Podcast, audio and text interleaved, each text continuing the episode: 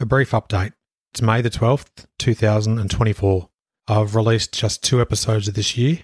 My father-in-law passed away in January. He bravely fought a multitude of health issues for well over fifteen years. Rest in peace, John. My wife of more than twenty years, Lisa, is remarkably strong, much more so than I.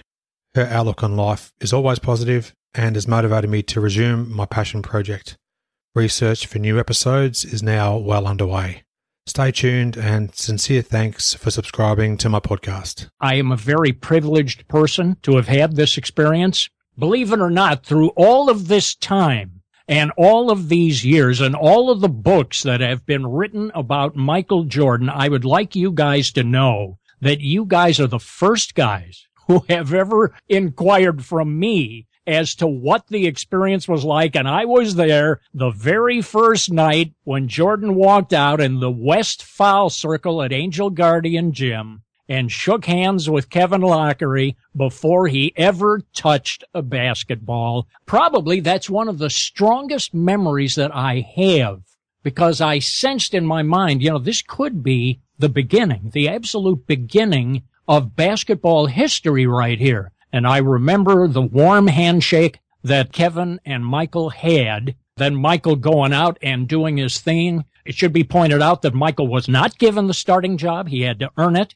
He came off the bench in his first game in Peoria and scored eighteen points in that ball game. And that was the last game that he had to come off the bench, except for perhaps some injury situations. Otherwise, from that point on, I can say I broadcast the only game where Michael Jordan was not a starter. I always like to say that Michael got to play with me for a year at North Carolina. I think it really helped him. Spectacular player from the beginning. You can see right away Jordan was going to be a big-time scorer. And showed what an impact he was going to have on the league. This is N B eighty-five, celebrating the thirty-year anniversary of Michael Jordan's rookie season in the N B A. And now, your hosts, Adam Ryan and Aaron Steen. Here we are, Aaron. We're up to our thirtieth and final episode of our N B eighty-five series. How are you today, mate? As always, brilliant. Thank you. Good on you, mate. Great to hear. As we put a final bow on N B eighty-five, let's briefly reflect on what we've covered throughout this series. We began with the conclusion of Jordan's college career at North Carolina. We covered Team U S A's nineteen eighty-four Olympic trials, the Team U S A training camp and the lead up to and the nineteen eighty-four draft itself, Team U S A's pre-Olympic exhibition series, and of course the nineteen eighty-four Olympics in Los Angeles. Then we went on to chat about Nike's signing of Michael Jordan, the Bulls' eighty-four eighty-five training camp, and also their preseason campaign as well. Over to you, mate. We also did a full recap of M J's regular season N B A debut versus the Washington Bullets. We invited special guest Sam Smith onto the show to discuss his recently released There Is No Next, N B A Legends on the Legacy of Michael Jordan. We detailed plenty of news, notes, and quotes to steal a line from the great N B A action from the N B A's eighty-four eighty-five regular season. And in total, we recapped sixteen of Jordan's games, which included his N B A debut and the nineteen eighty-five All-Star Game. More recently, the N B A playoffs, rounds one, two, the conference finals, and the nineteen eighty-five N B A finals. Here's a few quick stats, mate, just for those that are interested, which is probably nobody. However, we'll still go through them. Including this thirtieth episode, we've racked up almost twenty-two hours of content. Just let that sink in for a moment. Episode thirteen, two game recaps. It was at Portland and at Clippers. That was our single longest episode at just over one hour and four minutes. And episode twenty-nine, the eighty-five finals recap, that was our shortest episode at around the twenty-three minute and thirty second mark. One of the main things that had me excited to do this series when you first told me about it, Adam, was that my knowledge on the eighty-five Bulls was quite limited, and I knew how much I was going to learn about the team in the research for the series, that after twenty-five years of being a Bulls fan, I can still learn so much about a topic that I'm so ridiculously passionate about is simply awesome, and you've got to love the internet. Totally agree. I now have a few new favourites who wore a Bulls jersey after getting to know this eighty-five squad a bit better. I already loved Orlando Woolridge, but even that has gone up a few notches now. guys like Wes Matthews, Dave Corzine, and Juwann Oldham are now among my favourite Bulls of all time. I've always been a fan of Dave Corzine back since the nineteen eighty-nine season when he was on the first game that I ended up recording on videotape, the shot against Cleveland. He's definitely been one of the favourites that we've followed throughout the series. Again, Juwann Oldham that you mentioned too, he's turned out to be one of my favourite players on this team too. I really empathise with Quinton Daly as well, just to name a couple of guys. On a personal note, mate, I just want to quickly thank each and every listener of this series. Anytime we receive feedback, whether that's been through my website, via email, Twitter, Facebook, or any of the other social media channels, it's incredibly rewarding to get that. To even have listeners is a bonus because we're both sitting here talking about a topic that we could talk for absolute hours on. Evidenced by this is the amount of times that we both listen back to the episodes that we have put together, not because we love the sound of our voice or, as you've just mentioned, twenty-two hours worth of our own voices. It's simply because the subject matter is so compelling to the both of us. Yeah, it is. And this doesn't even take into account the many times that we've chatted in between as well when we've recorded and just talked N B eighty-five topics ad infinitum. One last thing, mate, I want to thank you very much for your contributions to the series. I know the amount of research that I've put in at this end has been quite crazy, and you've done equal amounts at your end as well. So I want to thank you very much for contributing your time, to which you're earning absolutely zero dollars on, for being such a huge part of this series. So thanks again for doing that too. It's not exactly work, is it? That's true. When you first came to me with the idea to do this series of a detailed breakdown, almost as it happened thirty years earlier, of M J's rookie season, I was pretty much blown away with how good of an idea it was right from the start. And to get on here and ramble on and talk about a topic that we both love so much, mate, I can only give you my appreciation for choosing me to take the listeners along for the ride. I wouldn't do it with anybody else. I'm really thrilled that we've got to deepen our friendship even more throughout this entire series. And as soon as I had the brainwave to actually do this series and cover it some thirty years after the event, then you were the first person I thought of. It's brilliant that our best episode of the series is the last. Before we wrap up the series and launch into our fantastic conversation that we had with a very special guest, Bill Hazen, a reminder, mate, that this journey is far from over. We're preparing for N B eighty-six as we speak, a new series devoted to the nineteen eighty-five eighty-six season, M J's tumultuous second year in the N B A, and also a season that features that stunning Boston Celtics championship team. This episode, mate, will be the only in which our robotic voice, who we affectionately dubbed Robo, this is the only episode in which he doesn't appear. It's with a heavy heart that we want to uh, send our condolences to an imagined robot. What did you think about the inclusion of him in the episodes, mate? Because it took actually quite a bit of work to insert those into each episode, I must say. Robo was a, a key contributor right throughout the series. And if you think that me not being paid at all to spend countless hours researching and doing this episode, spare a thought for Robo. He didn't even enjoy it. uh, quite farcical that we're actually referring to a, an imagined, an imagined robot voice. But he was paramount for those first twenty-nine episodes. I'm not sure if he'll make an appearance in N B eighty-six going forwards, but depending on any feedback we might get about this episode or this series, we'll see how that develops as we move into the eighty-five eighty-six recaps, mate. We're actually in very heated negotiations with a few of his family members who saw the blood in the water and want to replace him for N B eighty-six, so we'll have to wait and see how that goes. All will be revealed in the goodness of time. Make sure you do stay tuned to the website, in all earnest dot com, or, of course, via our social media channels. All the links are in the episode show notes. I look forward to N B eighty-six already, and without any further ado, mate, let's get into the final episode of N B eighty-five. Our guest today has well over thirty years of radio and T V broadcast experience. His goal, which is encapsulated perfectly on his website bio, is, and I quote, "to capture the essence and excitement of sporting events and relate them to the audience," end quote. He was the play-by-play man for the Chicago Bulls during Michael Jordan's nineteen eighty-four eighty-five rookie season. We couldn't be more pleased to welcome him to the show. Bill Hazen, thanks for joining us. Adam, thank you. It's really a pleasure to be with you. And A J, great to visit with you. It's an amazing age that we are in, where a couple of guys from Australia could be leading this conversation, and we could all gather together in the internet space with the great connections that are possible today uh, to be able to share some wonderful experiences, just as if we're sitting in the living room together having a nice conversation. How nice. It's very exciting to be able to speak to you today, mate. And when Adam just mentioned the words, was the play-by-play man for the Chicago Bulls during the nineteen eighty-five season, at that exact moment, the excitement level just went up about two or three notches. So, yeah, it's really, really good to be able to speak to you, mate. Well, I'll tell you, it was a great break for a young guy. I was born and raised in Chicago, and I remember not only the two teams that failed here. You know, Chicago itself had somewhat of a checkered past as a professional basketball town. This was a hockey town. And in many ways, it's still regarded as a hockey town. The Chicago Blackhawks were dug in.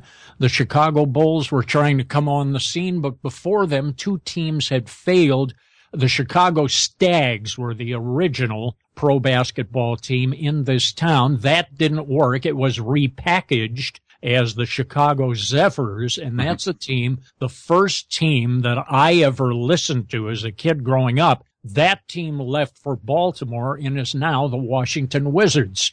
And uh, then we went without pro basketball for a while, and then Chicago was an awarded an expansion franchise, and I watched the team's very first game as a teenager in Saint Louis, the Bulls playing in Saint Louis against the old Saint Louis Hawks. Guy Rogers had a great game that night. The Bulls won the game. Johnny Kerr was their coach. And I have to tell you what a thrill it was to later look to the side and see him as my analyst. What a world this is. Magnificent. You've started things out right up about here. So the expectations now for the content for the remainder of the conversation are going to be sky high, mate. That's an absolutely great way to, to start off the conversation. Thank you. You know, you're looking at a guy who had an awful lot of breaks in this business. I worked hard, but you don't get anywhere in this profession if somebody doesn't believe in you. And I was very, very fortunate. When I went after the Bulls job, I was out of work. I had worked at K M O X in Saint Louis and had come back to Chicago after a very frustrating experience. I had done the University of Missouri T V games when they had Stepanovic and Sunville, those two great players, and that was a top five rated team. But there was no future there. It wasn't enough to hold a job. So I went back to Chicago, and I kind of slugged it out and managed to get the Bulls job. There was a, it boiled down to me and a network broadcaster in L A, and somehow I was able to beat him out. So there's a lot of good fortune uh, in life and a lot of hard work, too. Now, Bill, from nineteen eighty-three through nineteen eighty-five, you were the play-by-play man for the Chicago Bulls, alongside the legendary Johnny Kerr. What are your memories of working with Red, and can you share a memorable story with us?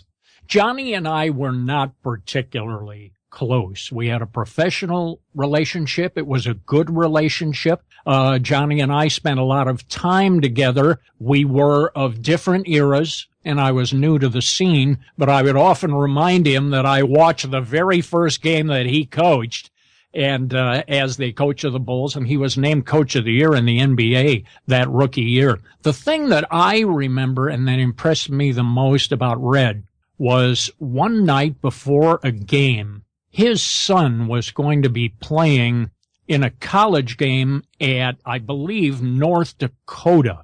His son was six feet eight. I had gone out to see him play at a Northwest suburban uh, high school in the Chicago area. And they thought he had potential to play at the college level, and he did. And I remember Red just taking a moment, sitting there, and I was sitting next to him, and he just bowed his head and, you know, just offered a prayer that his son do his very best. You know, you could sense the love that he had for his son. That is the single most impressive thing uh, that Red ever did. Nobody ever saw things like that, but uh, that impressed me. Big time. Which of his sons was that who had the chance to play in college or did play in college? You know what? I'm not sure. I didn't know the rest of the family. I had seen his son play, and I am struggling. I know it's the one who went on to college yep. at, uh, I believe it was North Dakota or North Dakota State. I'm good friends with one of his sons, Matt, Matt Kerr. I met Matt through social media and whatnot online, and I've been right. to Chicago a few times in the last few years, and I'll catch up with Matt every time I go over there. And yeah, it's usually at a Bulls game, but I'm lucky enough to be able to call one of Red's sons a friend of mine. Good, very good. And uh, maybe he can tell you the rest of the story. That of everything that I saw about him, that really impressed me. I liked that side of Johnny Kerr quite a bit. Moving on to some more information about the Bulls here. Paul Westhead was the coach of the Bulls in the nineteen eighty-three season, and the team went twenty-eight and fifty-four, and Chicago had cycled through three coaches the previous season. Jerry Sloan, Phil Johnson, I think just for one game, and then Rod Thorne finished off that eighty-two season. How was your first season calling games with the Bulls in eighty-three, and what do you perhaps remember most about that first season on uh, broadcast duties there, Bill? Yeah, indeed, and that was Kevin Loughery's first year. That's when the transition from Paul Westhead to Kevin Loughery took place. Westhead was a fast-break coach. He believed in that very strongly. Uh, Kevin had some other ideas. The Bulls were going to be running a lot of motion and a lot of other stuff. Kevin had a very good offense. He surrounded himself with some very knowledgeable coaches. He had Bill Blair, who is one of the best minds in basketball. I think he had Freddie Carter, of course, who was an outstanding player in his own right, also became a head coach. And the least known of that group was a guy by the name of Mike Thibault. Mike, who handled a lot of the video, uh, was the young pup, if you will, among that coaching group. But he, too, went on to an outstanding pro career, and he did so as uh, a coach in women's basketball. So he also cut his own reputation and had great success. Uh, this was a good coaching staff, and Kevin was a very, very good coach. For me, it was a thrill to get the job, even though I knew that things had been somewhat turbulent. But when the organization decided to make the investment in Kevin Loughery, bring him in, and Kevin was one of the hottest coaches in the league at that time, and uh, they paid a lot of money, they got him in, and things Uh, initially, they started to make some move to change things, but in that first year, the team won only twenty-six games. But it didn't matter to me. As a rookie Bulls broadcaster, I was so thrilled I wouldn't have cared if they went oh and eighty-two. I was just loving every moment of the experience, and I called the games as best I could and had a lot of fun with it. And we tried to capture the excitement of the game, which, of course, is what this business is all about. And, uh, of course, you'd love to see the Bulls do better, uh, but it was still a wonderful rookie year for me, uh, particularly being back in my hometown. You mentioned capturing the excitement of what was happening on the court in front of you. I think that having heard a few of your games from this eighty-five season, Bill, you certainly did a fantastic job of that, so you can be congratulated on that. Well, thank you. The interesting thing about the games that I televised, and what is really the tough part of it really, was the cable channel which carried the games, which was originally called Sports Vision, and then morphed into Sports Channel. That system couldn't be seen in a lot of places. I couldn't pick it up at my home in the city. It was totally invisible within the city of Chicago. There were limited suburbs. The Sports Vision operation was a pay channel, and it was supposed to go over one of the U H F stations here that was scrambled at night. Then, when Sports Channel got it, they placed it over a number of participating cable systems. They were all in the suburbs, and hardly anybody could pick it up. So actually, the the great irony of this is that a whole new generation is discovering this work with the assumption that everybody actually saw these games as I called them. But the truth of it was that very few people did. And unfortunately, in the process, it didn't serve me very well, because a lot of people heard my name and they, oh, yeah, there's this guy, Bill Hazen, he's doing games, but they hadn't seen the product. So it was difficult to build the relationship within the market that I had hoped for. So I wish at that time the cable industry had been a little more mature, but it wasn't. Yeah, and unfortunately as well, uh, that also led to the fact that not many games from that eighty-five season, Jordan's rookie season, exist on V H S or D V D. I'm a collector of games, uh, particularly Jordan, and there's only about twenty-two, twenty-three games perhaps from that rookie season that are available in the trading hobby. So they're quite scarce. Barely a quarter of his rookie season even exists. So to be able to have this chance to chat with you, uh, based on the website bio for yourself, you were called over fifty games of Jordan in his rookie season. Yes. It's incredible to have this chance to be able to speak to you, because you've witnessed things that he's done that only the people who were there in attendance would have seen, albeit for a few people that have these games on uh, on D V D. So it's quite remarkable in that fact as well. Well, it was a great thrill, I can tell you that. And unfortunately, in that era, the cost of videotape was very expensive, and Sports Channel, which was losing money, was on a very limited budget. And so a lot of the original recordings of Jordan's games were erased hmm.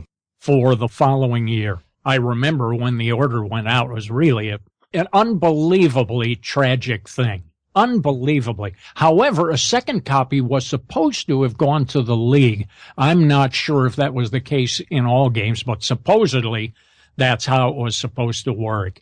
Also, of course, being associated with those games and not being sure what my future would be with the team in the long haul, I wanted to have some video also. So I went in and actually recorded several of those games myself. I believe that I have perhaps the best copy of a number of those first season Jordan games, which I took directly off of their master copy. Fantastic. Well, it's great to know that at least some of those games have survived, because within the trading hobby, some of those Jordan games are particularly rare and very scarce. So it's uh, excellent to know that they belong in some good hands at least. Well, they always say, uh, Bill, you did Jordan's games when he had hair.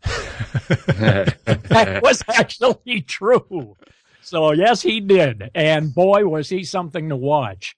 I also remember, guys, that very early after we had watched practice for a short period of time, we knew, those of us who were watching practice, getting over to Angel Guardian Gym, which is just a couple of miles from uh, where I'm speaking with you now, and my apartment at that time, my home now, was right in the area. So it was very easy to go over, very easy to watch the team practice.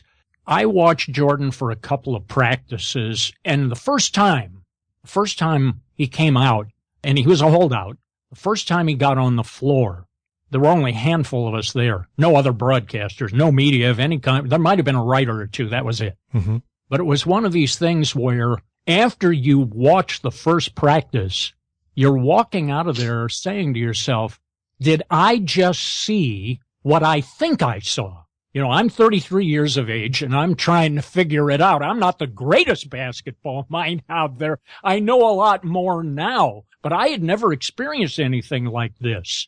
The coaches even had kind of a muted smile, you know, kind of like a Cheshire cat, you know what I mean? As if they had caught something. Yeah. I think they knew. But for the rest of us, it would be as if you were sitting and a friend of yours suddenly painted the Mona Lisa, and you looked at it and, boy, that looks awfully good. But you probably walk out and say, is that as good as I think it was? And that's exactly what this was like. Nobody was really sure. He was ripping our guards like you wouldn't believe. The cushion that players gave him because of the genuine fear that he could drive. And, you know, a player senses right away how quick you are as an opponent. And I saw our smallest guards were giving a huge cushion. They were pulling way back. And I thought, I've never seen this before in a player. So I wasn't really sure. But then when I came back the next day and he does the same thing again, I drove over to Sports Channel and walked into Jim Corno's office, who was operating the franchise. And I sat down with Jim, a very likable guy, sat down with him, and I said to him, look, Jim, you probably should be aware of something. There's something going on at Angel Guardian Gym. I'm telling you, this guy is going to be a lot better than anybody thinks he's going to be. This guy is going to revolutionize the big guard position. I'm seeing stuff that I've never seen before in a player playing a four spot. So I went ahead and I knew that on the Bulls opening night, there was a conflict, and Sports Channel had to choose one of two games, whether it was going to be a Blackhawks game or whether it was going to be a Bulls game.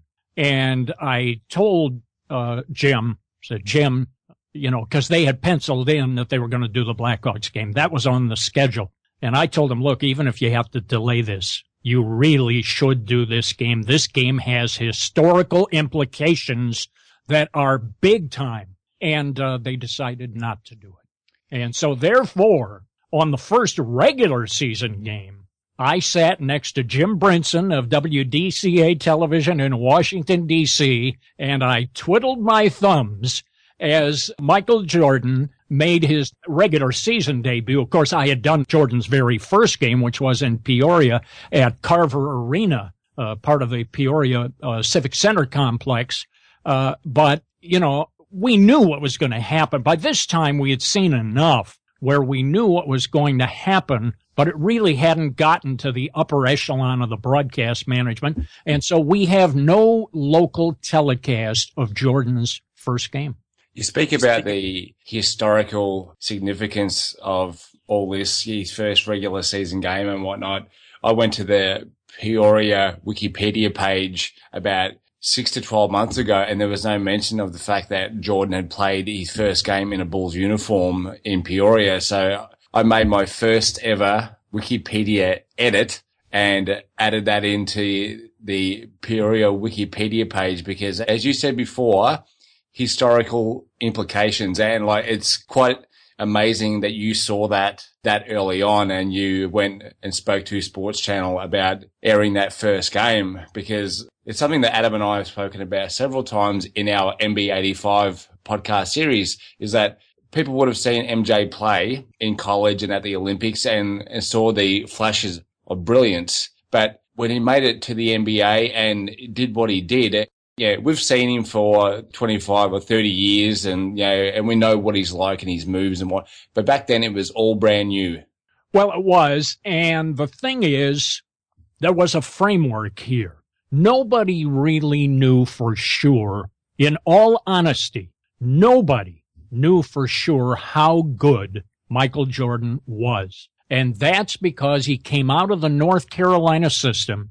And he played in a team concept in which his skills and his capabilities really didn't show. He had a game that was tailored really for professional basketball, but it wouldn't show at North Carolina. Then playing on the Olympic team with uh, Bobby Knight, uh, it was pretty much the same thing. So nobody really knew for sure what this guy was capable of doing. And uh there were some concerns even if the Bulls were going to draft Michael Jordan, as you may remember. And there was uh figuring that Jordan uh, went third in the draft behind Akeem Olajuwon and Sam Bowie. Portland took Sam Bowie in the number two spot because they already had Clyde Drexler. And Drexler was a similar-sized player, played the same position, was an all-star in the making, eventually became a Hall of Famer.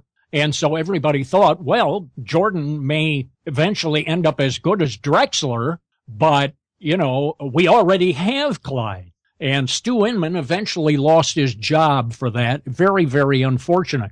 But nobody could really predict until Michael Jordan got into a Bulls uniform and we started seeing him in practice, and he was just slicing right through people. He'd go down the lane, he'd elevate, he'd dunk, he'd shoot from outside, he'd do the whole thing. As the old saying goes, in the opera game, he'd sing tenor, he'd sing bass, he'd do the whole thing, he'd sell a popcorn. It was absolutely incredible, and he was an excellent defender, We saw him slicing up the Bulls guards in practice, and we said, well, that's great, but is he going to be able to do that against Sidney Moncrief of the Milwaukee Bucks, the reigning defensive player in the league? And, of course, he lit up Sidney fairly well. Now, Sid was a great defender, and it should be pointed out in his defense, he was playing on one leg by the time Jordan got there. So he was not healthy by the time Jordan came into the league, and Sid was able to slow him down some, but Michael could still score on Sidney Moncrief. So you knew that was the real deal. That was one of the big tests in that rookie season. How would Sidney Moncrief play him, and could he stop him? Two of the first three Bulls games in the eighty-four eighty-five season were against the Milwaukee Bucks. The second game of the season was at Milwaukee, and then the third game back home in Chicago. So Jordan's second regular season game, he lit up the Milwaukee Bucks for thirty-seven points. And you mentioned Sid Moncrief. He had twenty-eight points of his own. I'm just looking at the great basketball reference dot com website now. Talking about, say, the first month or so of games that you were calling in that rookie season, there's some incredible play-by-play calls that you made. And one of the most notable ones that I'm sure a lot of people have heard over the journey has been the one where it was at the L A Clippers in late November. I'm going to try and play the clip. Can you see my screen at this stage? Yes, I can. Let's have a look. All right. Great defensive effort by Jordan, who has it on the break, driving all the way in. Oh, God! An unbelievable ball! He put it in and it counts! Can you believe that? Well, we saw one of the really great plays right there. Wow. This wasn't a play in the middle of the second quarter or at the end of the first half. This was a play that M J executed to seal the game for the Bulls. And I mentioned before about your enthusiasm when you're calling Bulls games. You were extremely enthusiastic watching this play. There were certain plays during this season where both yourself and Red are almost screaming into the microphone. That's how excited you are as what's happened in front of you. And your uh, enthusiasm was very, very evident, as it's just another example of these plays that M J did in his rookie season that would have just completely blown you away. Yeah, and it was also fresh at the time, A J, uh, because nobody had ever seen some of the moves and some of the game savvy that Michael Jordan had. So this was the first time around the block. It got to be a little bit more standard procedure after years and years of this. But I can tell you, doing it for the first time, well, gee, I remember going to New York, and I was walking in the Madison Square Garden, and Al Albert, who is the brother of Marv, the younger brother, and a wonderful broadcaster, guy I have a tremendous respect for. And I remember seeing Al, and he walked up to me and he said, boy, I really envy you. And he looked it too. He says, to be able to broadcast a guy like this, yeah, it has to be a once in a life experience. And you know, it's an amazing thing. When I uh, got to know Dick Motta a little bit in Dallas, Uh, Dick had taken over an expansion team there, and I had been a big fan of Dick's for years, and I was working as a broadcaster there. And uh, I remember uh, saying to Dick, uh, you know, I've been a fan of yours for a long time. I know your uh, pedigree and your background and everything, and I think you're a wonderful coach. And I remember him saying to me, you think I'm a good coach? Get me some players in here, and I'll show you how good of a coach I really am. Well, it's the same for broadcasting, fellas, let me tell you. You become one heck of a broadcaster when you're describing Michael Jordan running around and leaping through uh, air with no restrictions. Your site says, in all airness, that's exactly right. He had a vertical game that was incredible. It's amazing how good of a broadcaster you can be when you have something like that to watch. We've actually seen quite a bit throughout the eighty-five season that, apart from games against the, the premier teams uh, of that season, such as L A and Philadelphia, that Chicago fans didn't exactly flock and fill Chicago Stadium despite what Jordan was doing on the court. What do you think that was? I think it took time for the word to get around. Chicago, in its essence, is essentially a hockey town. There was a hugely dug-in hockey market presence, which was there during my early years. The, all of the great players, Bobby Hall and Stan Mikita and Glenn Hall and all of those great players that they had. And uh, basketball was coming onto the scene late and had had, uh, at that time, had failed twice before. So I think there was an attitude, particularly after the Motta years, when the team turned around and they had been down and had won only twenty-six games for Kevin Loughery his first year. They wanted to be shown.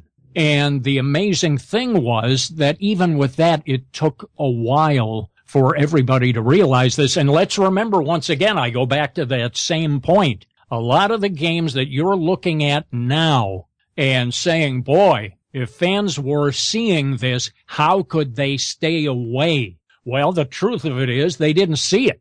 And that's why they stayed away. There weren't that many games that were over the air on television. Some of his very best home games, some of his best performances were at Chicago Stadium, and it just took a while for the word to get around and for people to catch the same and go through the same experience that I went through the first two days in practice, yeah. where I was walking out of there saying to myself, geez, this guy looks great. I don't, there must be something wrong with me. This guy looks unbelievable out there. I was thinking to myself, I don't know. I, I'm going to have to think about this a little bit. So when I came back the next day and he's slicing through people like they're butter, and I'm starting to think, wait a minute. Justification. Yeah. And I really wonder if the city and it maybe if pro basketball in general didn't have to go through that same kind of experience, because there never has been a greater hidden gem in professional basketball than Michael Jordan. The book on him was that he had all-star capabilities. That's what the Bulls people thought. I remember asking Rod Thorne, how good can he be? And Rod's feeling was, we think he's going to be a fantastic player. We think he has all-star potential. We think he can get there a number of years. And you'd say, boy, that's tremendous. But even with that, nobody really was sure of what he actually would do. I don't think many people figured he'd lead the league in scoring right away as a rookie and turn in these spectacular games. And, uh, I mean, he was a guy who could rebound, who could assist, who could shoot if necessary, could drive, slice, cut, pass off, had good vision, could do the whole thing. One heck of a defender, all as a rookie. And he just changed the nature of the big guard position. I don't think anybody anticipated that. How was your actual preparation for games, Bill? And particularly when we're talking about this Jordan rookie season, what sort of things did you do in advance, or how did you get yourself set for a game in terms of analyzing any stats, or, or how did that sort of work? Interesting you asked that. I started using computer technology to prepare for games during that season. Right. And in those days, that was even before DOS was dug in. So I had this tiny little laptop and a little printer, and it ran on C P M, as they call it, a control program something or other. I don't know. And all you could do really was word processing. So you'd create a template that had information on it, and then you'd print it out. And uh, what I did was I would uh, go down to the Bulls office the morning of the game, and I'd get the game information as soon as it was run off. Then I'd go back, and I would prepare. I'd load it into the computer. This is way, way back. And uh, then I'd go ahead and print that out, and I would update the stats and everything from game to game. So I had a bio on every player. The printout came on mailing labels for each player. Every player got a mailing label, and then as they came into the game, I'd press down the mailing label onto my scorecard, which was designed specifically to handle that.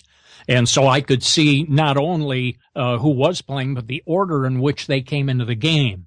And I spent a lot of time in preparation. I developed my own system. I've come a long way since then. Now that's done in the form of a database, which I've designed a specific template for this, but I still use mailing labels, and it still has all the data on it. I still massage the data myself, and I get the information on the game. I pull what I want. Generally, what I want to be able to do, guys, is to be able to speak for five minutes nonstop about a player. And you might ask yourself, why in the world would that be what you'd want to do? Why not ten, you know, you know, or whatever? The reason was that I wanted to be able to speak during injury situations when you have a player who is down. I did not want to attempt to be a doctor at the microphone and say, well, obviously he's very seriously hurt, only to have him stand up and walk off the court with no problem one minute later. Believe me, if you've ever had that happen, you don't want to have that happen again. So I learned my lesson. I, that was back in high school. I learned that lesson when I was broadcasting high school ball in Columbus, Indiana. So I thought you needed about five minutes worth of information where you could talk about the player, tell the audience about that player without making any judgments on the injury of a player. I thought that was important. And, and that also would give in, in particularly in television, that would give everybody involved with the T V remote enough time to talk among themselves, determine what they wanted to do, and then go ahead and do it. So I was kind of a stickler, I guess you would say, in terms of preparation. I wanted the audience to uh be aware of what was going on, but most of it never made the air. eighty percent of it ended up on the cutting room floor because I only used that information which fed into the storyline of the game. I never tried to impress anybody with how prepared I was. It wasn't about my ego. It was about being able to tell the story, and where the story went, I wanted information that followed or enriched or embellished the story. So that's where I tried to go. But yes, uh, I prepared very hard for Michael. We knew every night there was going to be a huge viewership uh, for his games and a great deal of interest. So certainly, Uh, my information was well tweaked. And as I remember, the hardest thing was trying to collapse all the information on him and get what you wanted onto the sheet. Yeah. I mean, you could have filled a whole scorecard just with his information and nothing else. What a fantastic answer. Thanks very much for elaborating on that. And obviously you were very well prepared. And as you said, just used the information that was relevant at the time. So great to hear that. Um, now, the N B A chose some of your play-by-play descriptions for its promotional series, the N B A, It's Fantastic, that great yes. campaign they had back in the in the nineteen eighties. I'd love to know your thoughts just on the fact that they used your commentary, and that campaign really helped define the league as a fast-paced and exciting game through those promotional ads. What, what did you make of that at the time? Well, C B S had the television rights to the N B A at that time, and the league put together promotional announcements to air on C B S, and the campaign was known as the N B A It's Fantastic, and it was just great. Uh, I was involved in four of those commercials, but the producer, and I'm so sorry, I've often tried to remember the person who produced these, but he called me and said, we'd love to use a particular description that you did because we love it. And uh, they did, and it turned out, I still have it in my files here somewhere, it did not involve Michael Jordan. It involved a center by the name of Juwann Oldham, hmm. who had played with the team during the eighty-four eighty-five season. He was a big man. He was a shot blocker, rough around the edges, but, brother, he could block shots. Somebody drives to the basket. Oldham reaches back, swats it away, goes to another player. He takes a shot. Oldham blocks that one. And then a third one is taken, and he blocks that one. And I just came out of my seat and said, it's a trio, a trio of block shots. Then on the run out, the ball went to Jordan. He goes down to the other end and scores. The whistle sounds. The fans come to their feet. You hear your friendly announcer say, the fans have come to their feet. And the place is absolutely roaring. And I think the last part of it, then the guy says, uh, the fans have come to their feet. And the announcer says, the N B A It's fantastic. And then you hear me saying, oh, man. Mahorn inside. Shot blocked by Oldham. Mahorn again. Blocked again. And again. Oh, a trio. He slotted three of them down. Jordan trying to break the tie. He does. The Bulls have taken the lead at eighty-nine eighty-seven. And Juwann Oldham was swatting them down in all directions. Fantastic. Well, I don't even mean to say fantastic, but that is fantastic. It really was. I was so honored. It was just terrific. I got an awful lot of calls from people who heard it, got a lot of calls from family members who finally believed I w- it actually amounted to something. Oh, dear. Uh, it was nice. After I had done the Bulls two years, a new ownership group came in, and they broomed the place. And a number of people lost their job. Rod Thorne was the first. The team had gone from twenty-six wins to thirty-eight wins in one season. Rod Thorne was the first to be fired. Then Kevin Loughery got fired. All of the other coaches got fired. I had a contract uh which had one more year to run. So I was moved off of the Bulls. I have a special place in my heart for everybody who was there that first year, because they made an awful lot of right moves and got very little credit for it. They made the decisions regarding the draft, and the drafting of Michael Jordan was not a sure thing, nor was it a sure thing that Michael Jordan was the best person to draft. It was not as clear-cut as it seems today. There were people that were asking questions. Nobody was really sure. He was coming out of North Carolina. He looked good. There were some concerns among certain front office personnel and some other people around the league.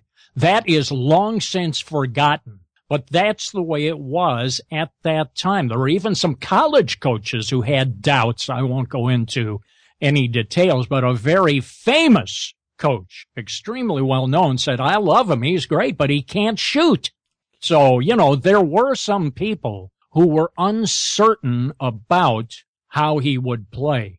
The right decisions were made. The team took tremendous steps forward in that year. They went from twenty-six wins to thirty-eight and made the playoffs. And for that, every one of those people lost their jobs. Mm. So I've always felt very badly about that. And I know that to a degree, Kevin and Bill and Mad Dog and Mike Thibault and uh, Rod Thorne, and all of those who had been involved with the team that first year, my privilege, also Jordan's first year, that is, uh, to be there. I know there had to be a special weight in their heart for them as they saw the team getting to be what they knew it would be in time.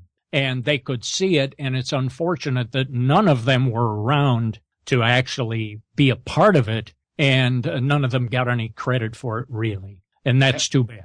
How was it explained to you when you were let go from your job in Chicago? Well, the Bulls at that time were doing separate radio and television when I did them.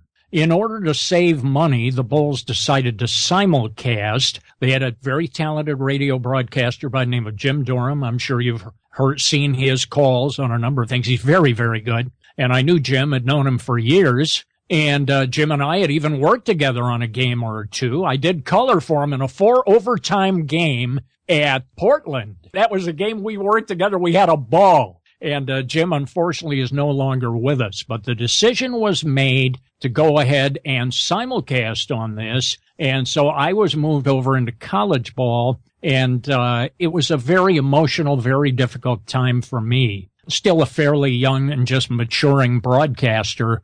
And, uh, you know, knowing what was going to happen. We all knew what was going to happen. And, uh, what can you do? Uh, the owner calls it as he wants it, and that's the way it worked. So, uh, but I felt particularly badly for the coaches because they had worked very hard, accomplished a great deal. I felt badly for Rod Thorne, who I think is a great basketball mind. And uh, all of them were very, very kind to me. We were all a team. And uh so I felt badly. I was the young pup, but uh, everybody was uh, very kind to me. I felt badly because uh I thought that uh, perhaps they deserve a little more than they got. What did you make about the changes in Jordan's game, particularly given that you commentated him as a rookie And then you had the chance to, albeit from a remote position, commentate some games. He would have been back from his hiatus from baseball. Yes. So he would have been there in the ninety-five playoffs. I called the ninety-four ninety-five, and I believe ninety-five ninety-six. I did for two years with uh, E S P N. The basic difference about Michael Jordan is not really obvious. When you see him as a rookie, he is running, he is jumping, he is going over people, dunking. The rules of the N B A had changed to really favor Michael Jordan's kind of game, and it had just happened in a short period of time before Jordan came into the pros. The charging rules changed. You couldn't line up under the basket and try to get a charge when Jordan was coming down from dunking a basketball, which would have been the standard approach. They weren't going to give it to you. Also, the zone defense rules changed, if you will, the illegal defense rules, as it's called in the pros. They redefined some of that, all of which played to a one-on-one game. The other part of it was that for the first six years of Michael Jordan's career, he never lifted a weight. It's hard to believe that. He never lifted a weight. But after Detroit beat up the Bulls in the playoffs, uh, Michael Jordan got heavy on the weights and then became physically stronger. But as he went later in his career and teams were laying so far off of him, he became more of a jump shooter. And that was tougher for him because Michael was not a great shooter. He was a streak shooter. If he was on, he'd kill you. But a lot of teams might try to lay off of him a little bit to see how the wind was blowing with him.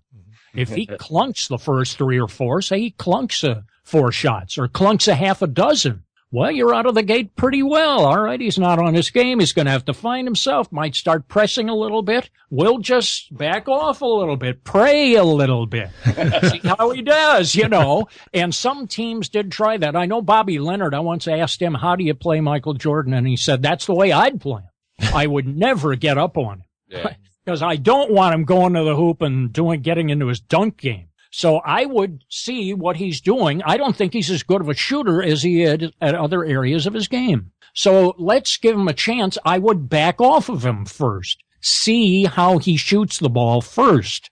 Then if he, if he hits, he comes out hitting his first few, then get up on him. But a lot of times Michael could be in certain situations a slow starter, but Michael Jordan was a scorer. Uh, he may not have been the greatest shooter to ever play, but he was a scorer, and he was a good shooter. It wasn't as if he was a terrible shooter. We know better than that.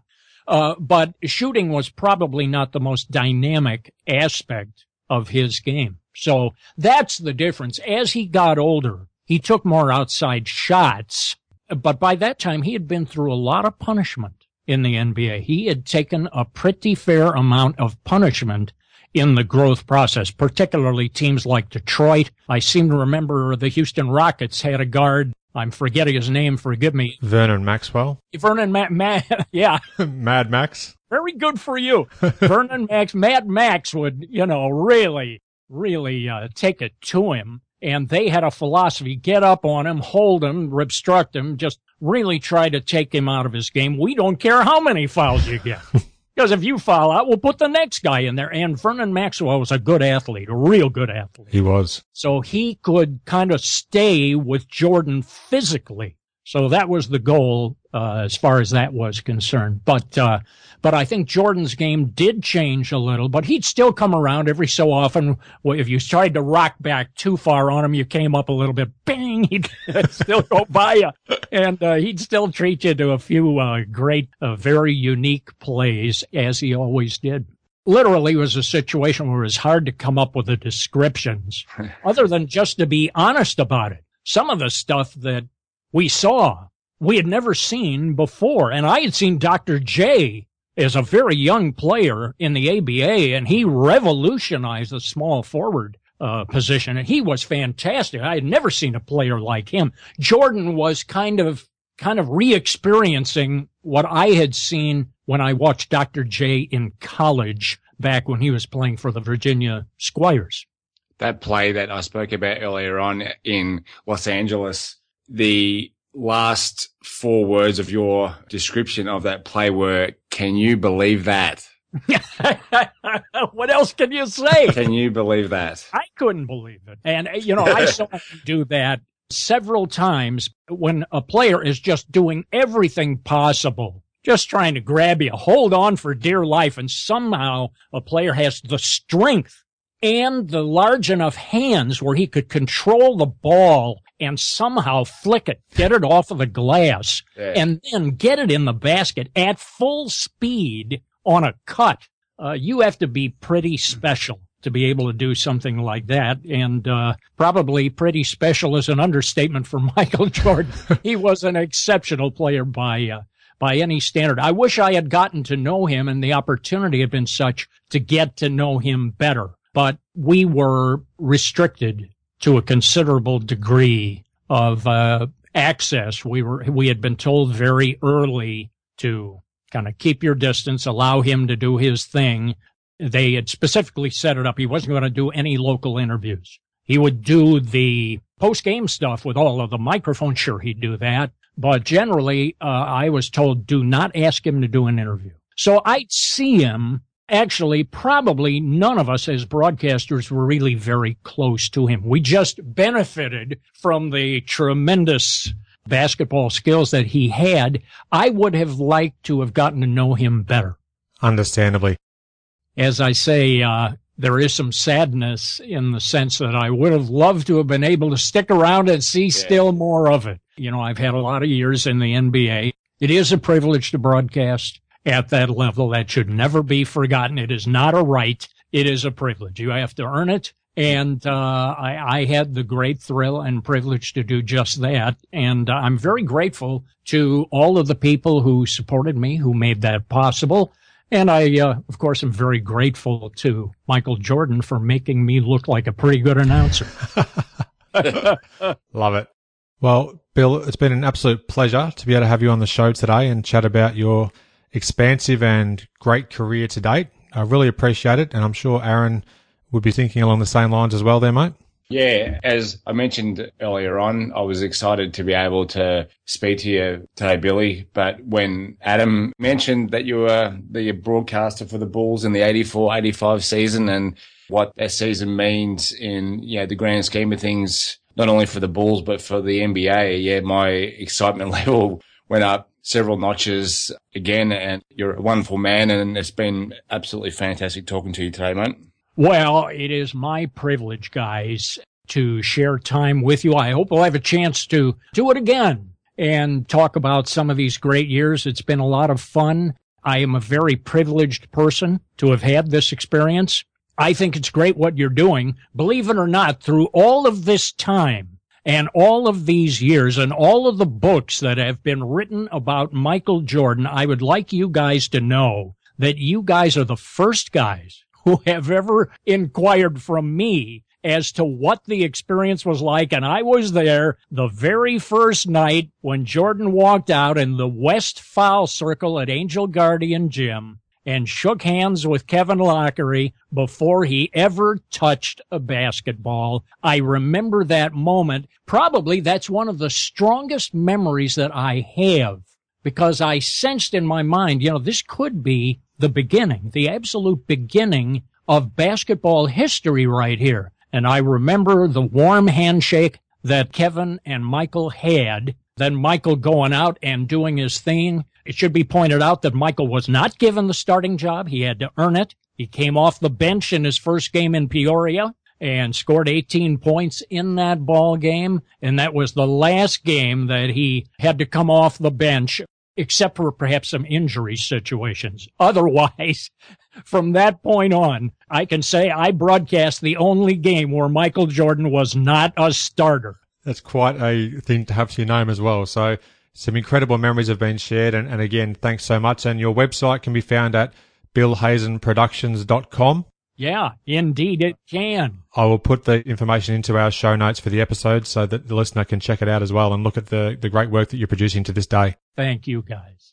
Thanks for listening. I hope you enjoyed the show, and share my web address with your friends and colleagues in all earnest dot com. Check out the podcast archive for plenty more episodes with high-profile guests. Follow me on Twitter at InAllAnus. Please add your like to the show's social hub, facebook dot com slash InAllAnus. Join me next time for another edition of the show.